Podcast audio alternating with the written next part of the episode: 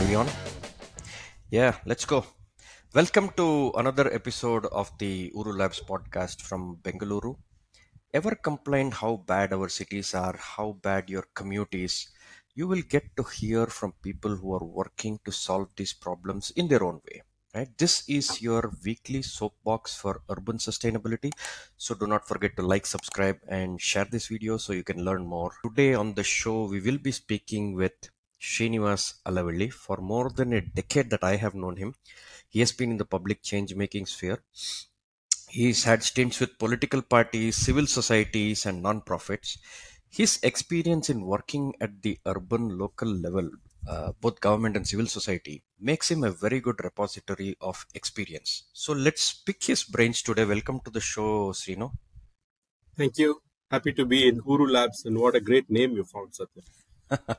Well, I try my best to get more people to watch uh, and listen to people like you. I'd like to start with this uh, very interesting question. Does governance de- decentralization work? Of course it does. And uh, that's the only way governance can actually work, because it's a, it's a huge country. And even in the smallest of the countries, decentralization is the only way things works, because, you know, it's the The underpinning of decentralization is the subsidiarity, right? So the things, uh, people that are closest to the problem are best equipped to solve the problem. So that is the theoretical basis on which decentralization rests. And uh, the the way to uh, imagine whether decentralization worked or not is to just look a couple of years back and what happened during the COVID pandemic. Uh, Sathya, if you remember, in the early days of pandemic, we used to say India has one thousand cases. You know, Madhya Pradesh is red, Tamil Nadu is green, and Odisha is blue, you know, color coding at a state level. And pretty soon the states told the central government that, you know, can you please stop giving us color coding, because we know how to do color code ourselves better. And then they started doing, okay, uh, Davanagere is red and Hubli is green and all of that. And then Hubli said, stop giving color code to Bangalore, the state capital, and said, let us deal with our own color coding. And then they went one notch below. And you know what I'm talking about. Eventually, we got to a state where within Bangalore, in how many cases in Jayanagar, how many people need to be in quarantine. That's the only way the country uh, figured out how to best respond to COVID. It took a while and we lost a lot of people, a lot of damage is done. It's an unprecedented crisis. But uh, I would say without any iota of doubt that decentralization has saved the day.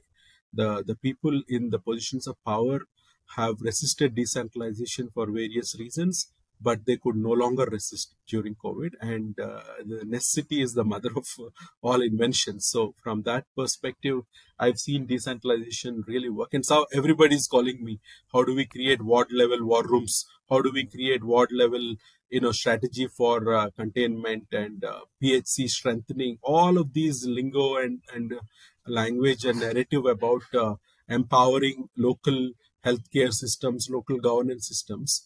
Uh, they were all theoretical and wishful thinking from people like you and me earlier, but during COVID, they became necessity for people to actually manage the crisis. And in the process, they realized, and I'm happy to share with your listeners that the ward committees in Bengaluru have not stopped. After the COVID, they started before COVID, and after COVID, they, they gained strength until today. Every month, twice a month, ward committee meetings happen. There are some pluses and minuses. Not all wards have the same experiences, but Bengaluru continues to be the only city that has ward committees happening twice a month, every month. The other example I would like to cite is Mumbai. The Mumbai commissioner, uh, who became quite uh, famous for the way he handled the COVID in the mega city of Mumbai, the one of the first things he did is to remove the centralized call center and created twenty-eight ward level call centers. In Mumbai, they have administrative wards. Though there are so many municipal wards, administratively they have twenty-eight wards. He's created twenty-eight war rooms instead of one central B M C war room. He said, without that, it's not possible to handle. So, and and we know that, you know, Mumbai has handled COVID pretty well. So uh, we've held several discussions with city administrators in Guwahati, in Surat, in Kochi, in Bhubaneshwar, Katak. Everywhere the city commissioners and administrators have found value in engaging community and pushing the governance down to the level of a municipal ward.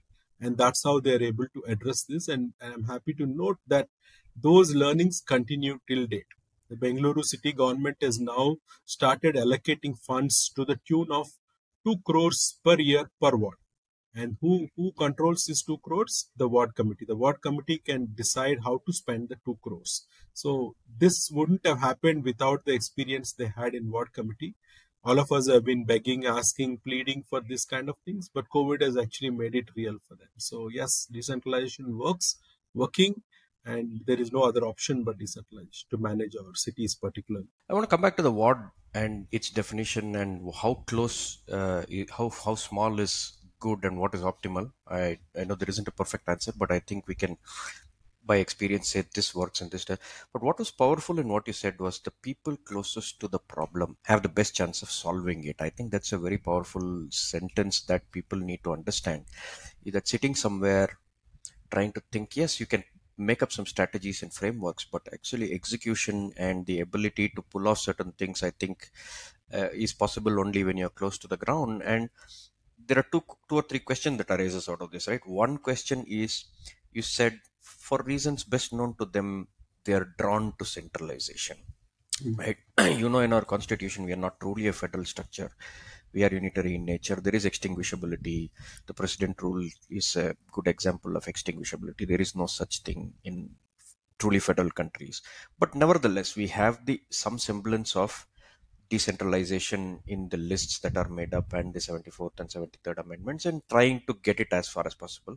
So there is some amount of tools available to say constitutionally I can do that.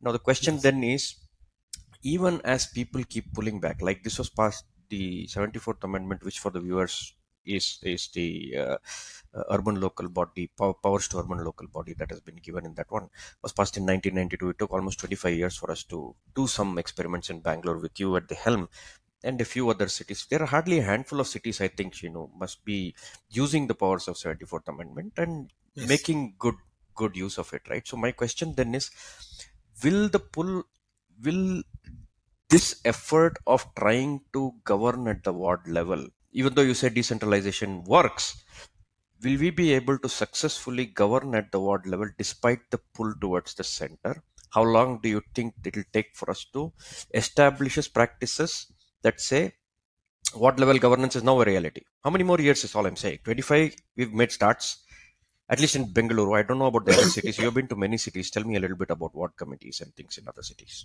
Yeah, no, it's a it's a great question, and I, I doubt if anyone has a, a good answer to that. But uh, you know, it's a it's a natural progression of uh, democracy and, and public participation in democracy. Also, uh, so yeah, some years ago, because of information asymmetry and lack of political understanding, you know, you had people that are trying to make things work and out of goodwill and, you know, wanting to do public good uh, problem solving and try to latch on to whoever will uh, go work on this. You know, when when when you were uh, uh, driving the suburban train, you identified few M Ps and few key people that might uh, take the agenda forward, and that's the right approach for that time. And as as time progresses, the number of people that are interested in in governance is also increased. Slowly but surely, right? It's the Maslow's hierarchy. Once you have your own personal needs and family needs met, now you start looking at a greater public good and, and putting your time and energy into it. The number of, the percentage of people that will do this is always going to be minuscule. But uh, minuscule itself is pretty big in a big city like Bengaluru with fourteen million population.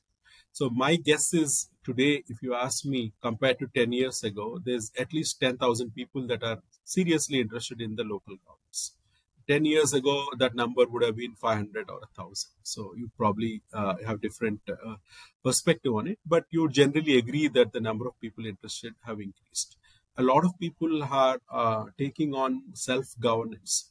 Uh, the community living that has come in, the apartment communities or the housing communities, they all started uh, associating, forming associations. There is a secretary and there is a president and there is a treasurer, and they manage the waste, they manage the water and all of that. Many of these times uh, they are filling the gaps in the service provision of the municipal government. There is no water connection. So how do we bring water? How do we, how do we uh, you know, pool our resources to buy the water in the most optimal way and use it in the most optimal way? And how do we save the rainwater so we can buy less water. So these are the motivations that led to citizens forming communities and associations. What happened, in my opinion, is that the longer these associations uh, existed and people got experience running the affairs of their own community, they, they started asking questions about the role of the government and the public institutions and what are the things that they are supposed to do and why are we doing this. Is in a, from a frustration point of view, and from a very positive point of view, how can we strengthen our ward level governance? Because nobody lives in isolation. You can't, uh, you know, like they say, the traffic and mosquitoes are socialist. Everybody will be bit by them. It's you cannot hide away or run away from these things. So, uh, a, a percentage of people that have come forward proactively to be the apartment federation presidents and secretaries have started taking interest in the larger municipal corporation and governance. And people had no idea that certain laws govern the way cities are run, why you are getting a building permit without getting a water con- connection, and why you are building uh, an apartment in a place where there was a lake once, and we didn't know anything about it. And now we saw last year what happened with the Uh, really affluent people having their expensive cars floating in flood water, right? So these things have shocked people because they never bothered to understand these things, and now they are beginning to understand that. So all of these things are propelling towards a better governance. The people that are involved in it may not use the uh, governance language or the policy language of decentralization, ward committees, and all the things that we like to Uh, explain things away, but they are coming at it from a rights point of view. I'm a citizen, I'm paying taxes, where is my water? Why is my road so bad? So this is where the genesis of uh, civic activism lies.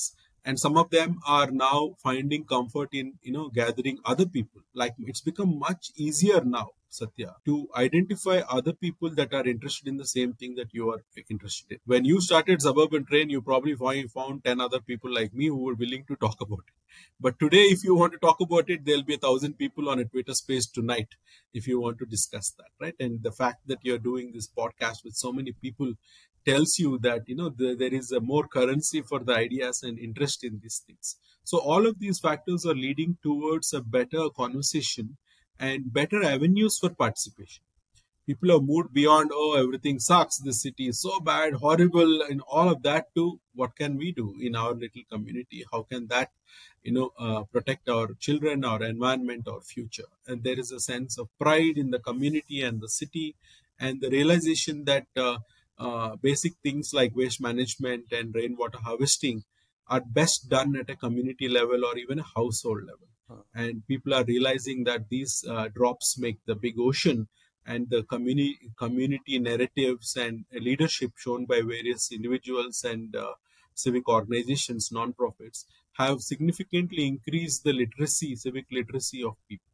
So these are the signs that I see, trends that I see.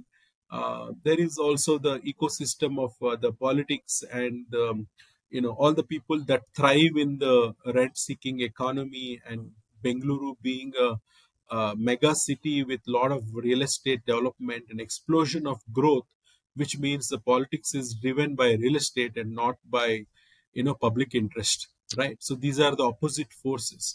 But even those forces, I think, are now realizing that, you know, this is a, a golden goose that we have. We should take the eggs out, but we should not kill the geese itself. That will be a disaster for everybody. So now, if you, if I listen to in this election season, every politician worth her salt will say in public forums that Bengaluru needs public transport. We need to improve our footpaths. We need more cycles. You know, they use these languages and metaphors and, and terms that are music to our ears. And that is a success of the collective advocacy of people and the ground level, you know, demand creation that happened over the years, that even they are realizing that. Recently, the deputy chief minister, ex-deputy chief minister, and a very prominent minister in the current government said, I really don't know why we should charge for the bus. Maybe we should consider making bus free. That's the solution that. for... Yeah, so I just fell off the chair because we have a huge debate going on about freebies and this and that. And a very responsible person in a in a party that is not known for such uh, subsidies, he's saying this. So that means the thought process has kicked in, and, and whether it will happen or not, it's a really good thing because it means that the conversations in the power corridors are at least occupied by some of this. And that that is a very good thing to build on. And uh, the last thing I want to add to this is the speed of adaptation of new ideas, new thinking, new way of doing things has exponentially increased. We mm-hmm. can primarily thank WhatsApp for that and other social media. But the moment an idea comes in, everybody knows about it before the next hour is done, right? If it has the power in that idea. So these things are what are causing the narratives to change and discussions to happen. So I, while it took twenty-five years for people to realize decentralization, what companies and all of that, I'm not uh, thinking that it's going to take that much time for it to build up. It's going to happen quickly. COVID has, uh, has accelerated it because of certain reasons. And now, if you know, if you look at healthcare, for example, the government is, you know, the language of the government. We will build two hundred forty-three more primary healthcare centers. Why two hundred forty-three? There are two hundred forty-three wards. Uh-huh. So they're saying, I will build one more primary healthcare center per ward, while we already have existing primary. So this is the uh, the telling sign that uh, people that are in decision-making powers, budget uh, allocation powers, are looking at it, breaking down the problem. Earlier, they would have said, I'll build one super specialty hospital with five hundred beds. That's the language of healthcare, right? Now we are talking two hundred forty-three Namma clinics. This is victory. This is a very positive sign in my view. That's a beautiful example of how the thinking has changed to micro and close. That's a that's a very powerful way you said that. I want to come back to uh, not so clean ways of decentralization. We, the, the ward committee is the defined constitutional way of decentralization. But you've seen this triple X rising. I change triple X in each and every community. This, these kind of groups are coming up, which are standing up for those communities. And they are doing a good job of holding p- people accountable to do something for them, right? So there is, and then of course we have the non-profit civil society ecosystem, uh, like the Citizens for Bengaluru and a few others, uh, C- CFOS and all of the, all of these, all of these kind of things that were there, which are pan-Bangalore kind of examples. Now, how do you see this progressing? Of course, there will be an evolution.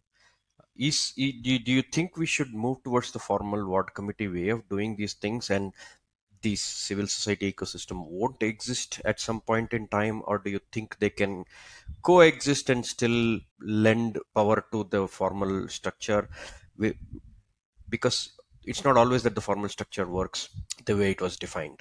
Yeah, uh, and that's the reason people say that, why do we need civil society to do some of the things that uh, government should be doing? Because they are not doing it, and we can't keep waiting on them to do. So you mm-hmm. see, the, so where do you see that story going? Will this will these continue to exist? And how do you see these N G O, R W As kind of uh, structure lending more power to the decentralized way of functioning? Oh, that's a that's a fantastic uh, question and, and the thought process behind it, right? So two, three points I would like to say in response to this. Number one, it is heartening to see the I change star star and star star rising and, you know, all of that, right? It's just phenomenal. It's just an expression of interest in governance. I look at it like that. And every time I, I see a new handle with something rising, Nallur Halli rising or B T M rising, Namma B T M, Namma Jayanagar, any of these things, it just makes me feel very happy. That means somebody has crossed the personal into community. They figured out that, okay, you know, I can be a hero and try to fix the footpath in front of my house, or I can gather five other people and try to do something for the community. That is leadership. That is community. And I hope that in a in a real democracy where politics, uh, the the barriers to entry for politics are removed, many of these people that have uh, pioneered these uh, risings and change organizations, they should be entering the, you know, politics at the city level. They should be the municipal councillors and corporators.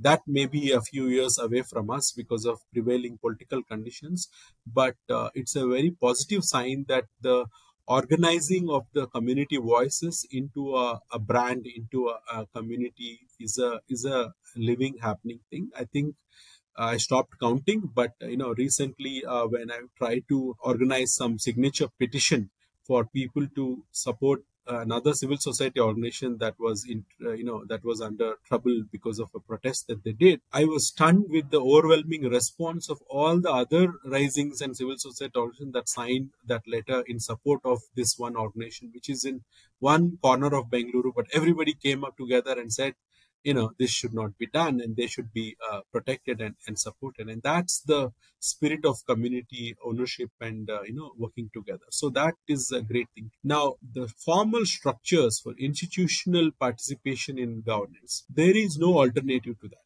These are not either or, in my view. An apartment community or a residential community tends to be heterogeneous.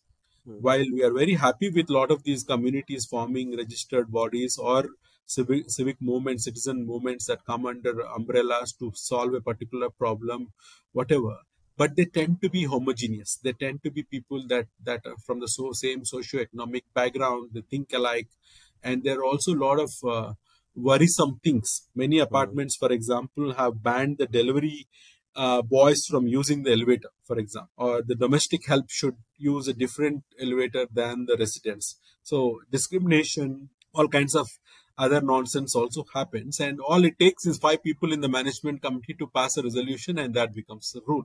So there is there is a danger of that. And this is perhaps reminds me of what you said in the beginning, you know, the constitution and the initial days of uh, India's uh, federal structure. It is said that, you know, though I'm not, I, I, I'm not very well versed with the historical facts, uh, Doctor Ambedkar, who's many credit uh, for the structure of governance and constitution and federal structure, and all of that, though he's a big fan of uh, federal structure, he was not at all a fan of empowering the local governments at the city and the village level because of the feudal structures that lay. And he feared that if you empower the feudal uh, structures, then they will use that power to suppress the voices and, and the, you know, the people continue to be excluded. That's why he kept more powers at the state government level. And this is sometimes it, it, it uh, rears its head today in the example that I gave you, how some people come together and stop, uh, you know, the uh, uh, people from uh, participating in the, uh, you know, uh, in, uh, using the elevator in the apartments and, and things like that. Right. So therefore, we have to be a little careful that when you when we say there is community leadership rising and change and all that, it doesn't mean that they're right. There are many, and I remember a conversation with you all in C F O S, uh, how you try to work with the footpaths and street vendors and try to, you know, create a, a working environment for them so they they're not excluded, but they're also part of the community and they're given respect and space to to be part of the street, right? And that is missing in many of the communities that I visit. Can you get rid of these vendors, please? And as if it's the, you know, biggest crime that they have. And while the street vendors have rights too, there's a street vendor act and there is all kinds of things. It's the shopkeepers that occupy the footpaths, but the general opinion that many of the resident associations have is that it's the panipuri vendor that's the problem, which is sometimes it could be the problem blocking the footpath, but largely it isn't. And, and they are the ones that are patronizing these vendors. So why is that vendor there? Because he is a part of that community himself, right? So these are the conversations that cannot happen in a uh, contained environment. They need to happen at a more, you know, heterogeneous environment. A ward as a unit of governance is beautiful in my view because India is very big on mixed-use res- communities, right? We are probably the one of the few countries where there is, you know, expensive homes and very expensive cars, and right next door you can have the ten rupee idli and five rupee coffee, all of that, right? And the community works like that. It is in Bengaluru, in my opinion, is going in the wrong direction with more and more, you know, ghettoization or, you know, uh, creating of these islands uh, within the city, especially in the outskirts, not in inside. So therefore, the ward is an equalizer. The municipal mm-hmm. ward brings everybody together. And the, the reason I am such a big fan of ward committees, particularly the Karnataka's definition of ward committees, it is by definition, by law, it is inclusive. The ward committee is supposed to have women by law. It's supposed to have representatives of S C S T. It's supposed to have representatives of resident community, resident welfare associations. Mm-hmm. So you cannot you cannot do something in ward committee that doesn't reflect reflect the opinion of the overall population of that ward, if it works as per the law, right? Technically, the corporator or the councillor is chairing the ward committee, and he or she has the benefit of advice from all the community members representing different sections of the society. So today what happens in the absence of ward committee, those that have access, and it's happening right now in the context of elections, oh, we have uh, two hundred apartments, we have, that means we have five hundred votes. So therefore, you, you give us this and then our entire community will vote for you. The negotiation is happening like this. in Bengaluru, places like this. We, without we a resort, a, in the apartment. Without, yeah, yeah. With in Hyderabad, and this is this will be amusing to some of you that may not have heard this. They are saying, and this is in the mainstream news media, and uh, first time I read it, I, I couldn't believe my eyes. They are saying, you are buying votes. You are giving two thousand rupees per vote in the low-income neighborhood. You are not giving us anything. So you give us a, an extra lift. You build a swimming pool for us inside the community, and then we'll pass a resolution that all our votes will go. Or even worse, our apartment has violated certain building bylaws, so we are in the dock for it. So now if you become the M L A or the corporator, you promise to remove, what is that called? Regularize the Akrama Sakrama, Akrama Sakrama, Phi, our, our. So this is a trend that is, you know, so all of this indicates that people are realizing the power they have in terms of aggregation of votes. My theory is that if the aggregation of votes is used for more, uh, you know, things that are for the common good, then the governance outcomes will be better. But if you use it for selfish reasons, then you will continue to grow the inequality and uh, the society will not go in the right direction. So I want more risings and more I change my area kind of organizations. And I want all of them to understand that the formal structure is the ward committee.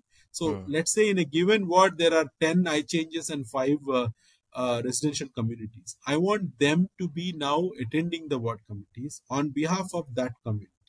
And that's how they will know what is happening outside the, their four walls, their compound wall. And then more and more people like Bengaluru Apartment Federation uh, has a policy now that they work beyond that apartment. They started out as an apartment federation to look after their interest.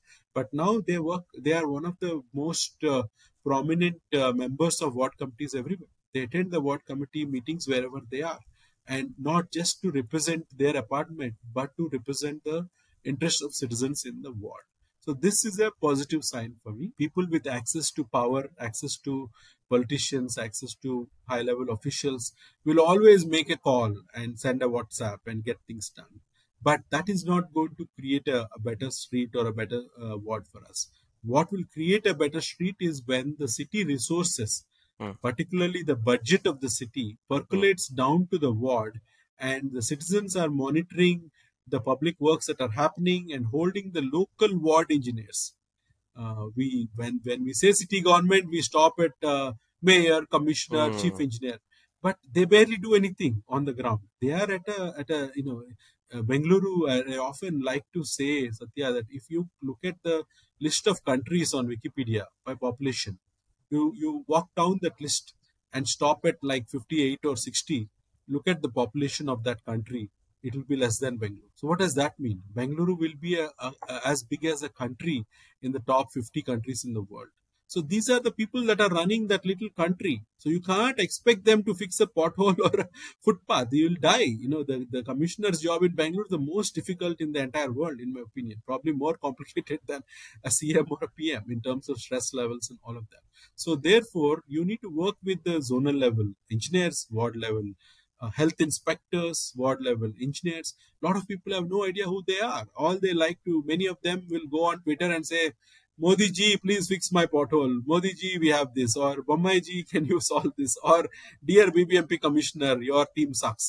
But there is an administrative mechanism next door within half a kilometer from you. There's a ward office. There's an ex- assistant executive engineer. There's a sanitation inspector. There's a health inspector. There's a revenue officer. All these people job is to make your life better. Work with them.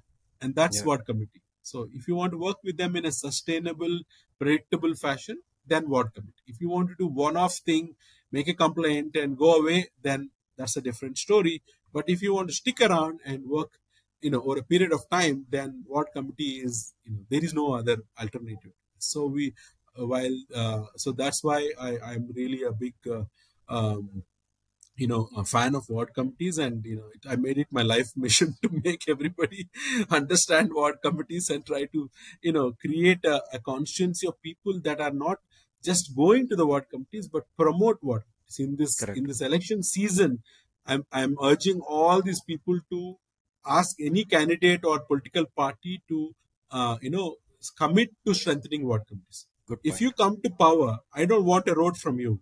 I don't want you to fix my water problem. I want you to fix ward committee, because that will fix all my other problems. So this is the uh, kind of uh, message we're trying to communicate.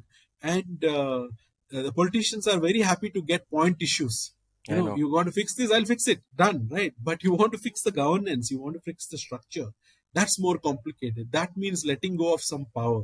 So there's going to be this friction, but it is, you know, in that direction that we should proceed, I think. Yeah, to, uh, I mean, to be fair to Ambedkar, he did, he must have envisioned that after seventy-two amendments, you will get around to exactly knowing that we are matured enough to be. So you can't do everything on first Absolute. day, right? Yeah, so we were, Absolute. Absolute. there were so many different right. pieces yeah. they got those together and everything. He said, are... okay, I can see till the state now.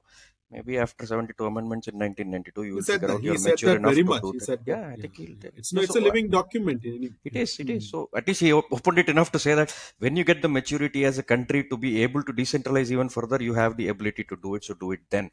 You can't keep going back to nineteen forty-seven and thinking he didn't see far enough. Yes, at that point in time, with all the zamindari system around, he was afraid and it was useful to centralize. But then you can't hold on to that and said, we centralize, we centralize. Of course, you have to centralize. You have to build the country. Hmm. But I mean, once you centralize, it's very difficult to let go. So, and yeah, worked, you might have right? stretched and, it a little and, more. And centralization worked to that extent. We are still a, we're still a thriving democracy. We're the world's largest democracy. And nobody gave a chance the country to stay together for this long. And we did. And we are yeah, just doing yeah. great. yeah, and, and some people will have hold, will hold on to centralization a little more than normal. And I don't deny that even now we are fond of centralization. Uh, if, if you're really a fan of not being centralized, I think it's time to decentralize. Coming back to the ward committees, it's very interesting that you brought out that point, right? I, I also call the ward engineers here to get small issues fixed, but making these ward committees work might be a good example uh, uh, to, to, to set.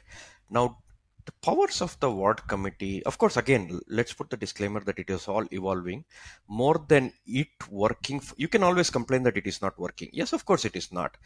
But now the point is, how do we make it work for us? And how do we, you, you have to literally make it work, because I know that while the commissioner is trying his best and it's the hardest job and all that, really at the ward level, the incentives are broken for the A W E to do anything for you.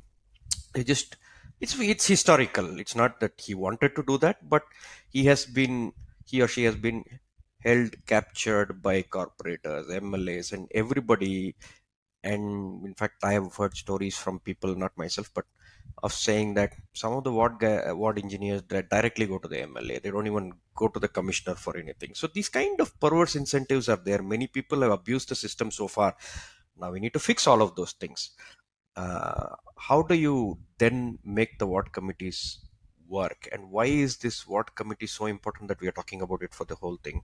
And it's useful that it's made it, you've made it a life mission, because that's why I'm talking to you, is because there's a repertoire of knowledge that you have built in engaging with these people on what is broken, what works. We know what needs to work. We will continue to do to fix the things that is broken. What is the kind of commitment from the public that is required? Yes, you might give up after, some of them might give up saying, it's not working, I'm going home. What kind of support structure can we form that can help people? I know you had put some structures together where we can help you hold a ward committee, or I don't know what you had tried to do, but can we create more organizations or an organizations or a template of, do you want to participate in your ward committee? Which ward are you at? You're not getting in. They're not listening to you. How can we help? Is there a call center? What kind of frameworks can we build to make this ward committee work, you think? Yeah, that's a great question and something that I've thought long and hard about. And, you know, and, and it you always uh, being uh, sometimes when you uh, are looking at the whole city, you know, you get to see the bird's eye view on why certain wards do so well and why certain other wards struggle.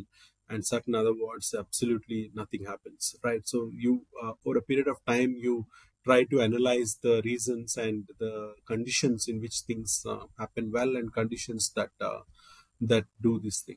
The the there are two parts to this. One is uh, to your question. The first part is about the engineers and the you know incentive system and how it works, right? Uh, some somebody who is an engineer in uh, you know say a Padmanabhanagar ward, a municipal B B M P engineer, might have come from Kolar or, you know, some other Chikkaballapur, somewhere else. And as a transfer into the role, they might come in here and absolutely no idea about how a big city works and what committees or corporation, anything like that. So urban governance, uh, the staffing of urban governance is a fundamental problem that we have. Recruiting, training, capacity building, performance evaluation. There's approximately fifty percent of staff shortage in municipal corporations of India.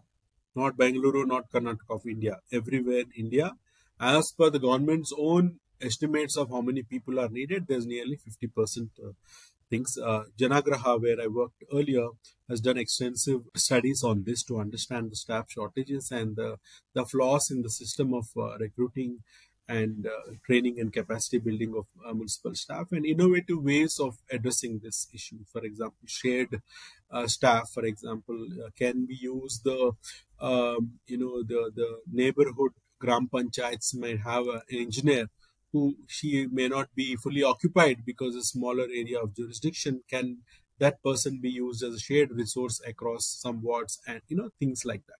And of course, the government recruitment is a completely flawed process because of, uh, you know, various political issues, which we, we probably shouldn't get into today. But uh, there's a huge recruitment problem. And then the political uh, system thrives on caste and promotions and transfers. It's a whole ecosystem.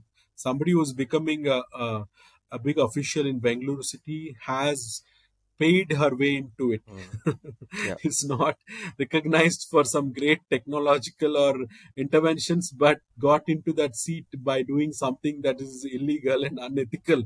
So what do you expect them to do in the period that they have available here? That's why you have the, the lokayuktas and the systems like that. And people are stunned when they see a, a town planner gets caught with fifty crores, you know, under the bed, right? But, you know, all of us know that this is the political economy and this is the way the system works. So there, that's a much bigger nut to crack. So now, while that is about reform in political system and reform in administrative system and even the judicial system to dispose of many of the people that are caught with these uh, bribes or uh, corruption cases, they get suspended for six months and go right back. And now they have a badge of honor. Somebody will respect them for being caught. Justice Santosh Hegde, who we all know, used to say that, I don't understand one thing. When I catch somebody and their name is in the paper, how do they become more famous? Everybody wants to marry their son or daughter. This is how our society is becoming, right? So these are much, much complicated issues about, uh, you know, um, value and, uh, you know, what you call uh, uh, morality and things like that, that uh, beyond the scope of our discussion. So that is on one side. On the other side, so how do you create uh, uh, an agency? How do you create a, a consciency for people that are strengthening ward committees? Uh-huh. So this is, again, as uh, part of my work uh, with uh, the Janagraha uh, team uh, in the last couple of years. Uh, what we try to do is create a, a balaga, uh, Sathya, a ward samiti balaga. A balaga, uh, as you know, in Kannada means uh, a society or a union, yeah, or a, you know, a, a, a, a A unit of people that are uh, community unit, unity, right? So the idea is these people will lobby for reforms in the way ward committees are done, how members are recruited, uh, what information is available to ward committee, is the agenda fixed, are the action items followed up? If the if the commissioner says every ward say gets two crores, how much of the two crores is spent? Six months down the year. Did we spend one crore or thirty lakhs? Nobody knows. The systems don't exist for that. The minutes of the meeting. It's been a huge struggle to get the minutes going. It's been a huge struggle to get the meeting happen on a fixed date and time, which is now settled. It's a settled story now, but it has been a huge struggle to get the ward committee meeting happen every first Saturday at ten a.m. in the ward office. It sounds very simple, but it's it's a it's a magical thing to have happened, because otherwise they would say, oh, this this month ward committee Thursday twenty-fourth five p.m. next month it is twenty-first in somebody's house, next month in a park. This won't work. You need uh-huh. you need to make it uh, the cadence and the time and location fixed. So that's one hurdle that's been crossed, and through these organizations called Balaga. Today we have Belagavi Ward Samiti Balaga, Mangaluru Ward Samiti Balaga, Hubli Ward Samiti Balaga, and Karnataka Ward Samiti Balaga, which just went to the press club in Bengaluru and, and put in a bunch of demands to all the political parties saying, if you come to power, mm. we want you to increase the size of the ward committees. We want you to make the accounts of the ward committees transparent. All of that. Right. So that is at a policy advocacy level. You need a set of people, not just few voices like you and me here and there talking, but a group of people, large group of people in every city corporation to begin with. We have ten, twelve city corporations in Karnataka. So we, are, we took that approach and that seems to be going well. We have to see where it goes. At a ward level, like what you were saying, the engineer is not motivated. He, he or she has come from wherever and he knows that my tenure is two years. I make the most of my time when I get out here. Right. And I he lives twenty kilometers away from your ward. So the, the pain you are experiencing is not the pain his family is experiencing or his children is experiencing. So these are the practical problems that we have. You can't say that your engineer has to be living in that. But there is this is why our constitution is also great. You know, one thing that people don't realize is that where, where is the Prime Minister, uh, member of parliament from? Which city? He's from Gujarat, right? Correct. Originally, right? Mm-hmm. But he's a member of parliament from two times is one from Varanasi. He represents Varanasi in the parliament. Ra- Rahul Gandhi, the opposition leader, is a member of parliament from Kerala. Neither of them were born in that state. They live, ever lived in the state, but they are. So that is the power of our constitution. You, Sathya, can become a parliament member from Rajasthan. Nobody can stop you. Okay, you can become an M P Lok Sabha from Rajasthan. Similarly, you can become an M L A from Davanagere in Karnataka. Okay, you you are, you are a registered voter in Karnataka, so you can be an M L A in any of the assembly constituencies in Karnataka. Done. You are allowed to do that. All right, and then now take a step back. Now you cannot be a corporator of Davanagere. You have to be a resident of Davanagere to be the corporator of Davanagere. Mm. That's the political system. Now, nice. within Davanagere, within Bengaluru, you can be corporator of any of the wards.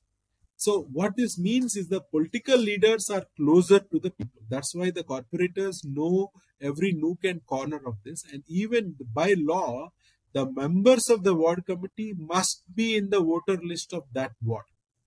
No two ways about it. You cannot be living in Sanjaynagar and come to the ward committee of Jayanagar. You can come as an observer, sit in the back and listen.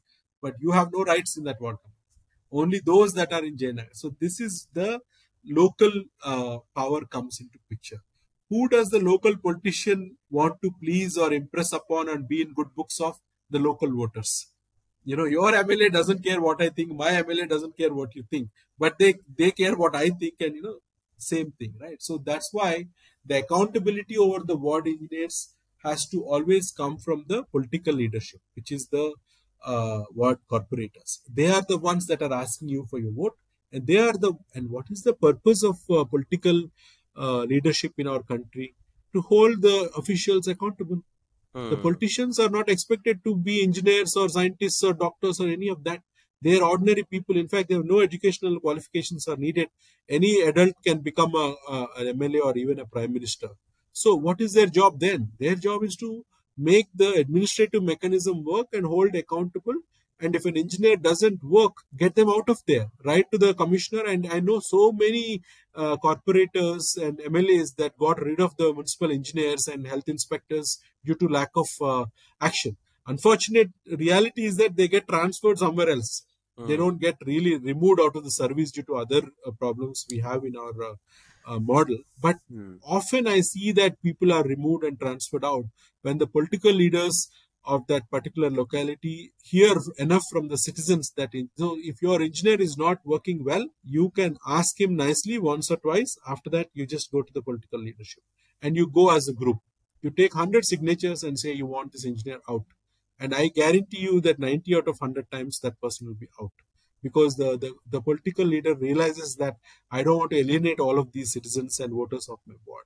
So this that's how uh, you can you can uh, hold the local system accountable to you. And when you are present in the ward committee, and, and one thing that we often uh, underestimate is the pride that the officials have in doing good work. There are a lot of health inspectors that take great pride in how much ward, how much waste is generated in my ward, how many black spots are there in my ward.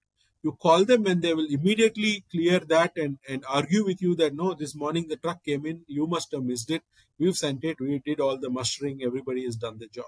So they actually have a pride, and usually what they hear is brickbats and criticism all the time. They never hear any positive things. in our entire city, there's actually a lot of things that work very well. But the focus naturally will be on whatever is broken and not what is working. Now, imagine a city with one point four crore people, fourteen million people. It largely works. Even today, it works. Yes, we have congestion. Yes, we have problems. But every morning, the garbage works. Water comes. And, you know, there are nice trees and, and the bus system works with whatever problems it has. But we never talk about that. We don't appreciate their efforts. We don't give them a pat on the back. So there's this antagonistic relationship that comes in. So what the magic that happens in good ward committees is a camaraderie between the citizens and the local officials. And, and I'm sitting in some of these WhatsApp groups and these discussions. When citizens and the ward officers become one unit and take pride in that local area, magic happens, Sathya. And I've seen it happen. Right? They're like, let's get it done. Let's make our ward do. Let's fix this problem.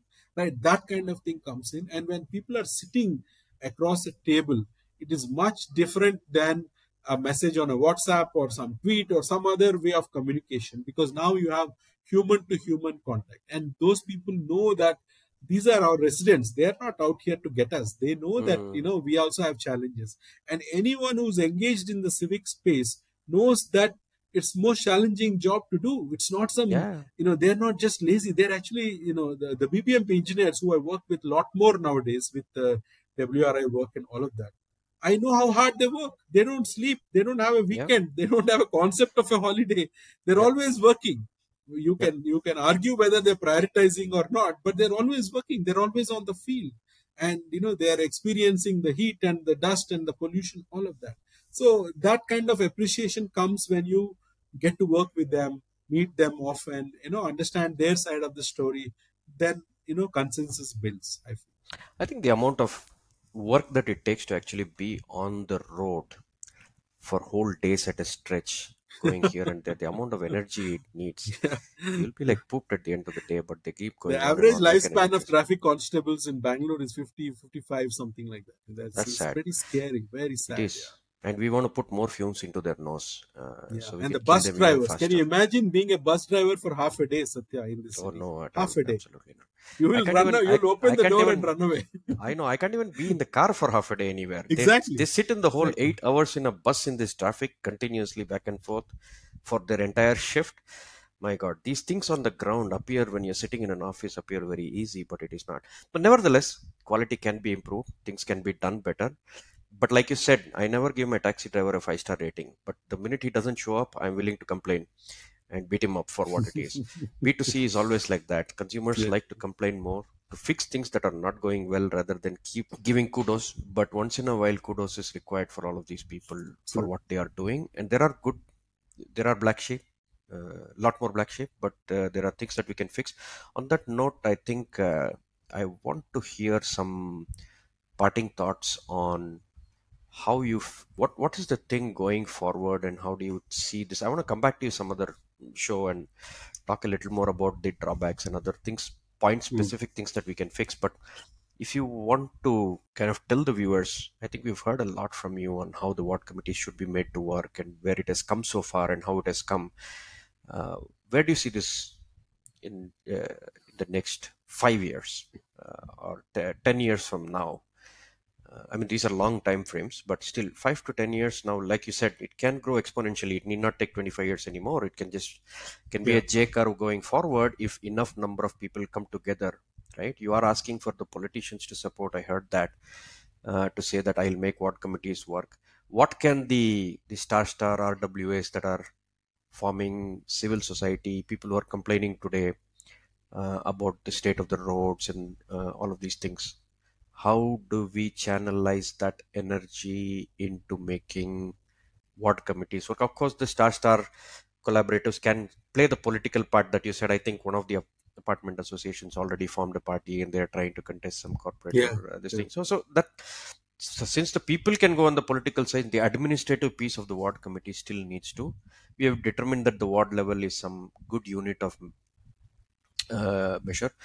Any any uh, specific, apart from staffing and capacity building, are the decision-making powers still there? No, the the B B M P head office still has to sign on papers and call the shots. There still has to be tenders issued only over there. Ward committees cannot issue their own wards, ward officers cannot have P and L responsibilities. There's still, I mean, I'm sure it'll come, but what are your checklist? What are your top five things that I you think in the next five years need to be done? The law needs to be strengthened, first and foremost. It has already been strengthened. The B B M P Act has come in. Um, mm. We're talking specifically about Bengaluru now. So, for mm. example, after the next B B M P election, which is expected mm. in the next few months after the you know, current assembly elections are done, mm. you are supposed to get zonal councils. Okay. Uh, which means that there will be a zonal council for Madhyapura with all the councillors of Madhyapura and the citizens of Madhyapura working together and making local decisions about, uh, you know, local development works or accountability and all of that. This nice. will be a, a remarkable new local governance intervention in Bengaluru city. So the ward committees, for example, the next level for the ward committee is the commission. That is not sustainable. That won't go anywhere. We have two hundred forty-three wards. So the next level is the zonal council. And then the, the zonal, one thing that we should know is that the corporators uh, work together across party lines. The best example is the hoardings and flex plan that we see. Right now, can you imagine, Sathya, election is less than ten days, uh, fourteen days away. You don't see banners. I don't, don't see, see hoardings. I've seen a few here and there, but not at the scale but, at which we used to see. Compared no. to twenty eighteen. Never. Right? Zero. And how did that happen? The corporators of the great corporators of B B M P, and I, I say great with respect, uh, came together in a in a show of unanimous, unanimous decision making, said that we don't want hoardings and banners in the city, and they passed a B B M P resolution to do that. That means they have exercised their power as the city government. Now imagine that happening at a zonal level, because the challenges of Madhepur are very different from the west zone or the east zone, which are more old old city kind of areas. So uh, local problems can only be solved locally. This is the mantra, right? All politics are local. This is another universal mantra. Local politics can be solved locally. People that are closest to the problem are best equipped. All of these things will get realized when the governance structures get percolated one level down. And this is going to happen as per the law. And already, if you notice, uh, Satya, in Bengaluru, we now have zonal commissioners. Apart yeah. from the, the title of the B B M P commissioner has been changed quietly. He is now chief commissioner. Chief commissioner. He is not commissioner. He is chief commissioner. Why is he chief commissioner? Because there are eight other commissioners. They are the zonal commissioners. So this, these are also I A S officers. And when their office is strengthened and their decision-making budgetary powers, and he is telling, the current chief commissioner is telling, don't ask me for permission. Don't ask me to sign everything. You please go sit in the thing. And what the zonal commissioner is telling him is, when we go to zonal office, people are not coming here. There's not much work for me to do there. So I'm coming back to the head office. So we are in this, you know, transition zone. People have not realized what happened because there's no corporators, you see. But once elections happen, new ward committees get formed.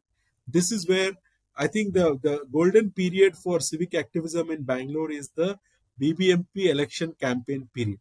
That's mm. when you put the demand for empowered decentralization out in the public. Media will be clear on that also, because otherwise media is talking about one hundred other things. But if you are in B B M P election, you will be able to talk about it. And I can't underline the importance of media, particularly print media. If print media keeps writing about decentralization, ward committees, better things. Whatever stage the ward committees in Bengaluru are today are thanks to the print media. They've done phenomenal work in, in, in promoting ward committees and writing about ward committees and so on. Yeah. Uh, though initially there was a lot of reluctance. So that is now, bridge has been crossed. So what I, I think is that the, using the B B M P election. See, election time is when the policy window shifts.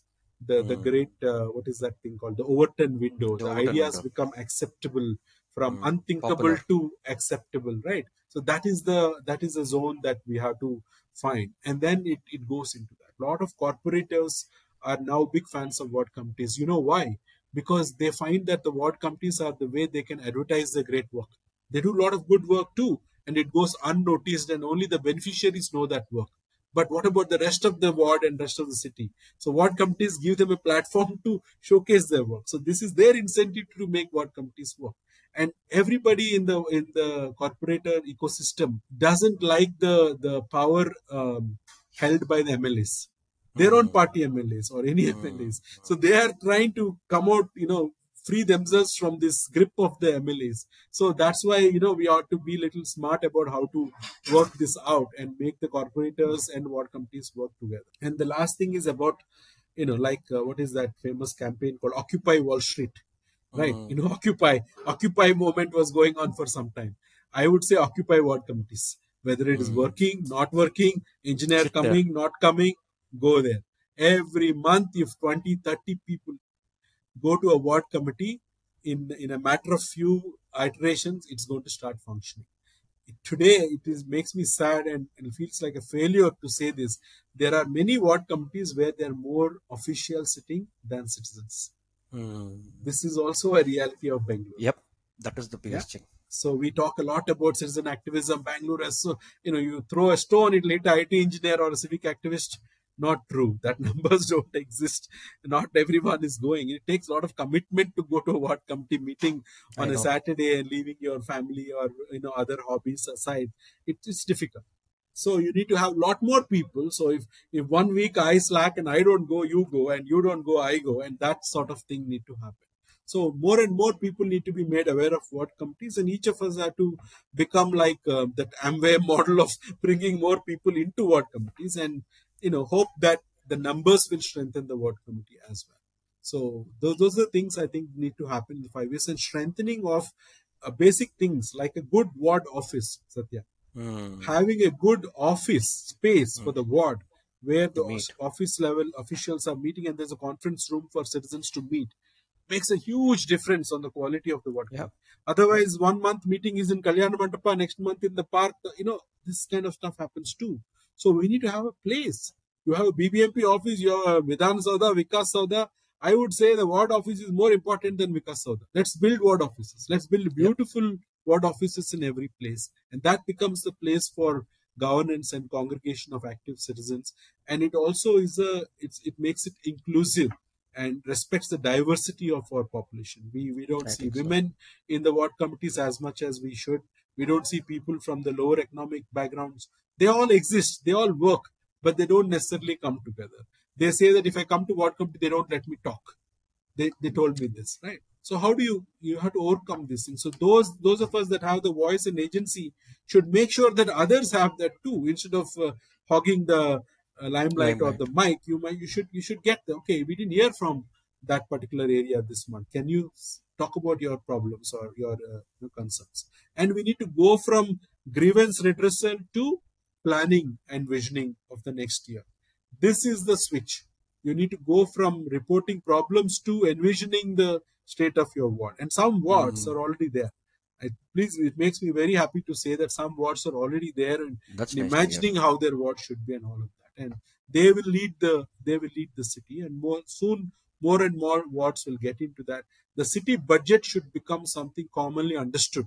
Everybody mm-hmm. knows. Nirmala Sitaraman wore red color sari and ate halwa before coming to make the budget. State finance minister presents budget. Every T V channel is showing all that. The city's budget is made. Hardly a peep is made. Nobody knows when yeah, the city budget came and gone. On. But that is the budget that's going to determine your uh, entire year of life. So the importance given to city budget need to dramatically increase. And people like you with the forum and platform should talk more about municipal finances, city budget, devolution of funds and uh, finance commissions, the state finance commissions, things that topics that are not often discussed, right? Yep. I think uh, those are the things that, uh, you know, people like you and I can do to uh, create the collective understanding of uh, city governments. On that note, uh, I do t- talk about that, but to a specific set of public policy audience. Now is the time to bring it to the general public, demystify finances, Uh, and bring all of these points one by one. So that's a good note to come back on next time and talk about those things sure. with the right set of people. Uh, but this was very enlightening, Srinu. I think uh, we are all better off now understanding what we can do and where the ward committees and where what the status is and where we can go from here. Thank you for uh, coming on the uh, show, and uh, I'd like to again uh, request people to like, subscribe, share, watch these things, understand more, ask questions, comment, and uh, engage better, not just on the YouTube, but also physically in the ward committees. Thank you, Sathya, for doing this. Really commendable that you are bringing these conversations and uh, all the best to Uru Labs, and I hope everyone subscribes and follows this wonderful work. Thanks for the shout out. Bye.